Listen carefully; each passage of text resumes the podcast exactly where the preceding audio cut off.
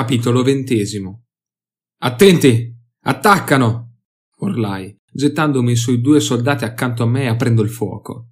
La tensione tra gli uomini sull'altopiano era palpabile. Ero convinto che i Saruti avessero deliberatamente utilizzato i loro strumenti e l'ambiente circostante per incrementare il disagio, forse per indebolire e spaventare gli umani con i quali stavano trattando. Se così era, avevano proprio fatto un ottimo lavoro. Sia i Gudruniti che gli altri soldati erano giunti ormai a un punto di rottura, con la mente e lo spirito provati da ciò che avevano visto e dal luogo in cui si trovavano. Un grido d'allarme e qualche colpo bastarono a far precipitare la situazione. Attorno a me gli uomini si misero a urlare e le armi spararono. Pensando che i loro nobili capi venissero minacciati, le truppe ancora fedeli a Glu e a Estrum attaccarono, mirando ai Saruti con i fucili d'assalto. Altri, colti dalla più totale confusione, uccisero i loro stessi compagni. I Gudroniti, attorno alla spianata, rivolsero invece le armi contro i loro aguzzini e contro i veicoli. In quel momento Midas e Biquin abbandonarono la retroguardia e caricarono, sparando all'impazzata. In un attimo l'aria si riempì di urla, di grida, di proiettili e di fasci laser che sibilavano e la confusione si fece totale. Dal comunicatore udì la voce di Gerrus che radunava i suoi uomini, ordinando loro di attaccare i soldati della marina.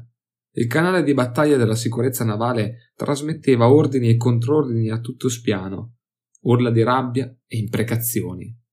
Udì anche la voce di Oberon Glue, che dava disposizioni, e il terrificante ululato di Mantragor. Fishing! Twain!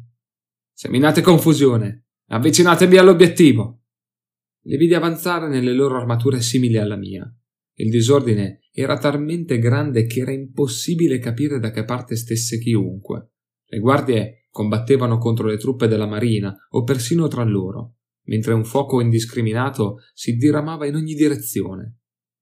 Uccisi un soldato che mi passava davanti e un altro poco lontano, che un attimo prima di morire mi rivolse un'espressione sconcertata. Dietro di loro vidi l'imponente figura del capitano traditore, Estrum, che mi fissava incredulo, gli occhi sgranati attraverso il fitto fumo. Che diavolo stai facendo, soldato? cercò di gridare, con il grosso pomo d'Adamo che si agitava furiosamente. Sto amministrando la giustizia della Sacra Inquisizione, gli risposi, e gli sparai in testa. I Saruti erano caduti in preda a una grande agitazione.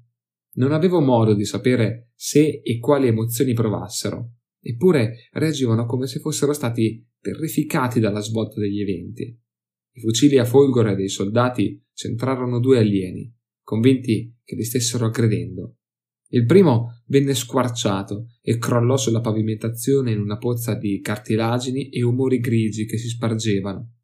L'altro perse un arto e corse verso l'arcata con i trampoli rimasti. I saruti cominciarono a gridare, superando il tumulto delle voci e degli spari. Che si trattasse di una minaccia, di un avvertimento, di un urlo di dolore o dell'ordine di ritirarsi, non saprei dirlo si mossero meccanicamente, mentre le loro urla saturavano l'aria. All'improvviso due di essi si diressero verso la scorta terrorizzata e attorno alle teste si formarono scariche blu e furiosi lampi di energia color ghiaccio che furono scagliati sui loro aggressori. Due soldati furono vaporizzati e svanirono in una ribollente massa luminosa. Scorsi Mandragor il mostro aveva già ucciso un militare che tentava di ridurre la distanza di tiro, ma adesso erano i Saruti ad attaccare. I soldati si sentirono ancora più motivati e raddoppiarono gli sforzi. Il lampo di un alieno trapassò un braccio di Mandragor che andò su tutte le furie e lo attaccò con la sua enorme ascia d'assalto. Augurandomi che lo uccidessero, mi feci largo tra una bolgia di corpi e raggiunsi i veicoli parcheggiati. Vidi Dazzo, ancora in ginocchio davanti ai pallidi schiavi, con il maledetto dono tra le mani, come in trance. Corsi verso di lui. Fishing, che aveva perso l'elmetto, mi raggiunse con l'armatura sporca di sangue. Twain! urlò da sopra una spalla. e il Gudrunita arrivò di corsa sparando. Adesso si era persino passati alle granate. Vidi volare in aria pezzi di corpi e di pavimentazione, e uno dei trasporti si incendiò. Eravamo ormai vicini al dannato vero scopo, quando un Saruti avanzò e spostò gli schiavi atterriti con la punta dei trampoli, cercando di raggiungere Dazzo. Con un violento colpo fece rotolare via l'uomo inginocchiato che si lasciò sfuggire il necroteuco. Malahit, a faccia in giù, sotto gli schiavi, lanciò un grido e si gettò in avanti per afferrarlo. Il Saruti si volse per bloccarlo, ma in quel momento Fishing e Twain lo fecero a pezzi a colpi di fucile a folgore, spargendo sulla pavimentazione un immondo liquido grigio. Un altro Saruti, con il cranio che sfrigolava di energia, sparò agli assassini del suo simile. Twain si contorse ed esplose in piccoli frammenti, mentre Fishing fu scagliato a terra dalla violenta detonazione, con l'armatura squarciata.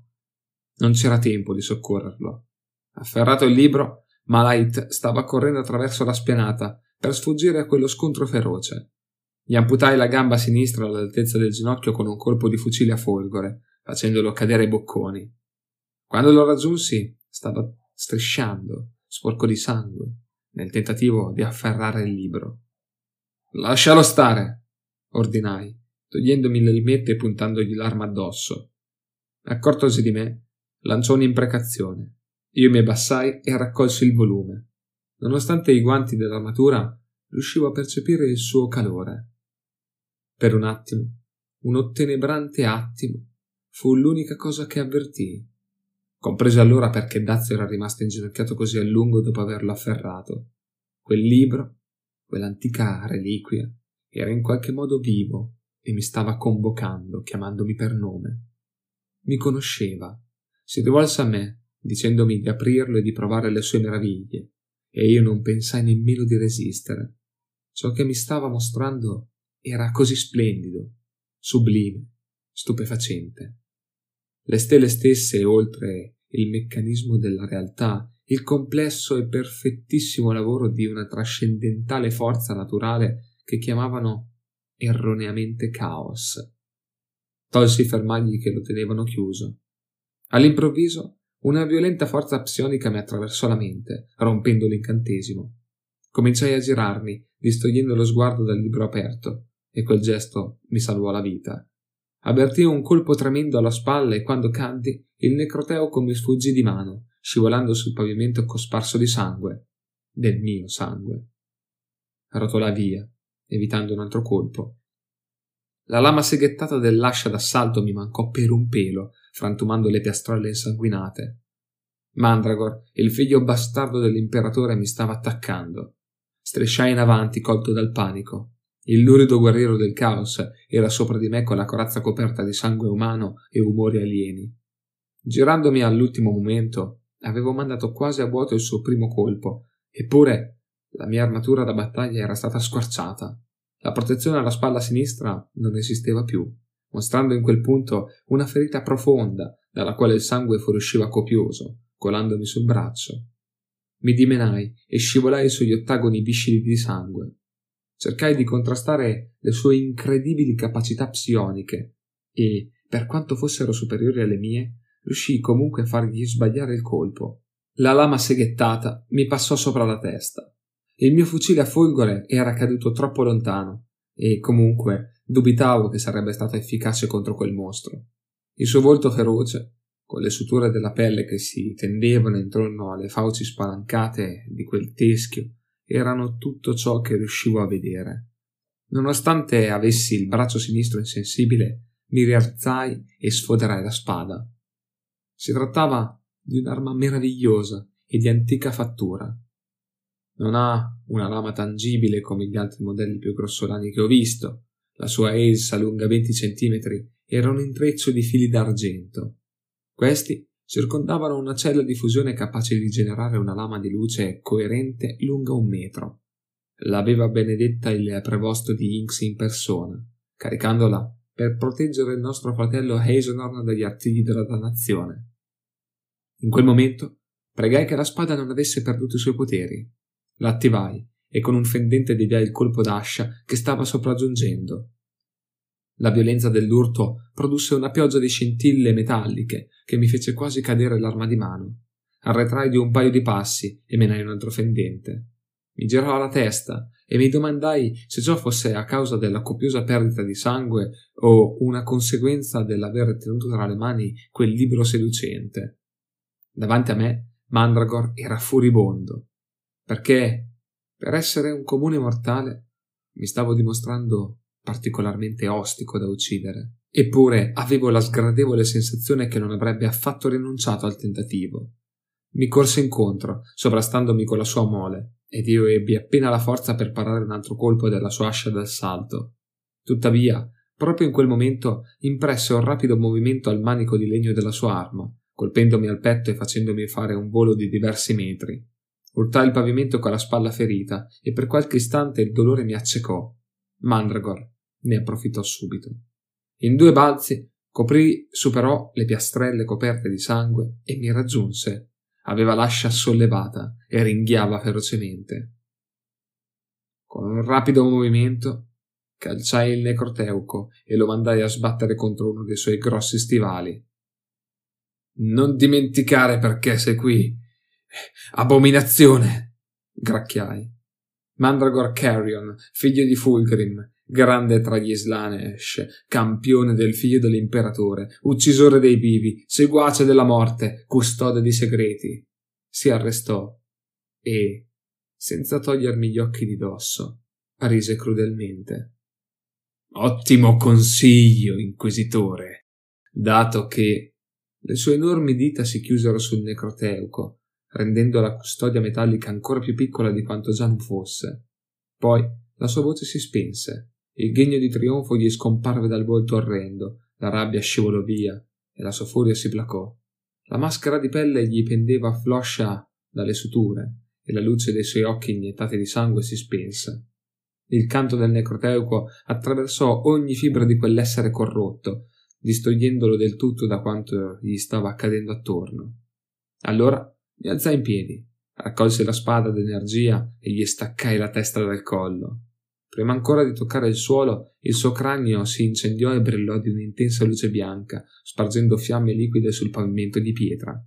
Quella palla di fuoco rimbalzò più volte e rotolò, consumandosi in una violenta fiammata che non lasciò nulla dietro di sé, tranne qualche frammento di teschio carbonizzato in mezzo a una macchia incandescente. Il suo corpo restò in piedi, con il tronco in fiamme, mentre dal collo mozzato scaturivano verdi lingue di fuoco e una voluta di fumo nero. Poi anche le sue ricche vesti si infiammarono rapidamente. Lunghe lingue di fuoco avvilupparono quel corpo ridotto a una carcassa metallica senza testa. All'ultimo istante, con la spada recisi la mano di Mandragor, che stringeva ancora il necroteuco. Il libro cadde lontano dalle fiamme. Per un attimo desiderai ardentemente raccoglierlo per abbandonarmi alle sue meraviglie, ma il mio scopo era un altro, e così vi rinunciai. Quella cosa doveva essere distrutta, nonostante i segreti che conteneva. Non era possibile che l'Inquisizione e l'Imperium stesso potessero trarre grande giovamento dalle infinite verità in esso celate. Avevo il diritto di annientare una cosa di tale incalcolabile valore. La mia anima politana non aveva dubbi, ma un'altra parte di me non sopportava l'idea di perdere quel tesoro. Il sapere è sapere, non è vero? Il male nasce dal modo in cui la conoscenza viene usata, e ora tutta quella conoscenza giaceva ai miei piedi.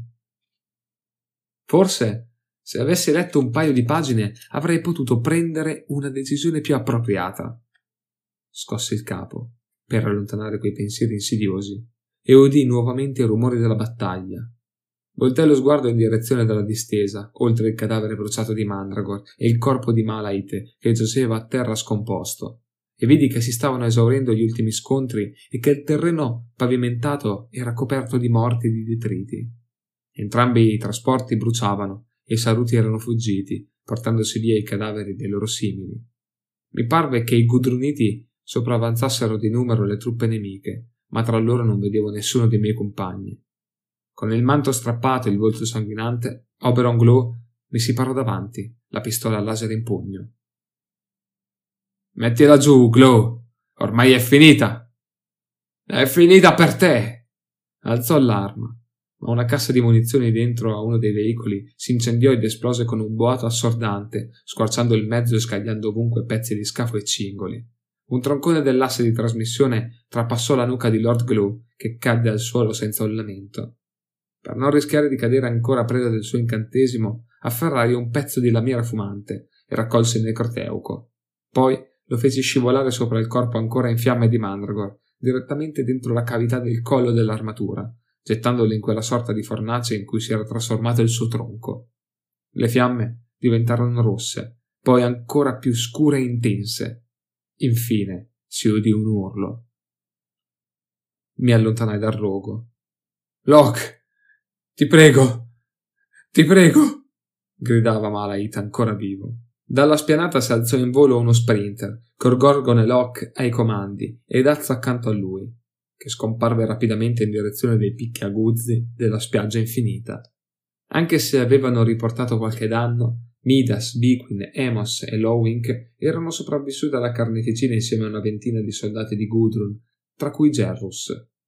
L'eredito voleva controllare le mie ferite, ma le avevo già fasciate per fermare l'emorragia non desideravo perdere altro tempo. Credo sia prudente andarcene, dissi. Fishing giaceva su una barella di fortuna, trasportata da due gurdroniti. L'arma dei Saruti, la stessa che aveva disintegrato Twain, gli aveva staccato un braccio e distrutto metà del viso. Per fortuna adesso era incosciente. Mi dispiace dirlo, ma porteremo anche lui con noi. Informai Midas e Gerus, indicando Malait. Ne sei certo? chiese Betancourt. L'Inquisizione vorrà sicuramente sfondargli il cervello. Malconci lasciammo l'altopiano e ripercorremmo i nostri passi verso la zona nebbiosa della spiaggia. Adesso le detonazioni erano più intense e vicine, mentre il cielo si stava oscurando. È come se questo luogo stesse per svanire, commentò Amos con aria cupa. Non voglio certo stare qui ad assistere all'evento, risposi. Dalla spiaggia constatammo che le due fregate imperiali e il mercantile erano scomparsi e che ora soffiava un vento saturo di ammoniaca. Midas e Lowink, le cui armature pneumatiche erano praticamente intatte, andarono a recuperare la nostra navetta. Attraverso il comunicatore mi giunse la voce di Maxilla. Eisenhorn, per l'amor del cielo, ci sei? Ci sei? Sono appena partite tre navi che vi sono passate vicinissime. Le condizioni stanno peggiorando, non potrò stare qui ancora a lungo. Rispondi, per favore. Maxilla, sono Eisenor, mi senti? Abbiamo bisogno che tu scenda e ci venga a recuperare. Siamo feriti. Voglio dire, Fishing e molti altri. Questo posto sembra sul punto di autodistruggersi. Ripeto, ho bisogno che tu faccia scendere l'Essena e che ci venga a raccogliere. Ci furono alcune scariche statiche. Poi mi giunse la sua risposta. Come vuoi, Gregor, ma non sarà facile. Cosa hai detto di phishing? È ferito. Vieni a prenderci. Presto! gridò Biqui dietro di me. Non vogliamo restare qui. Altre scariche statiche. Di ad Elizabeth che sono d'accordo con lei. Gli echi e i ritardi stavano diventando una cosa sola, e quel mondo sbagliato stava tornando alla normalità, anche se ironicamente. Ciò serviva solo a peggiorare le cose.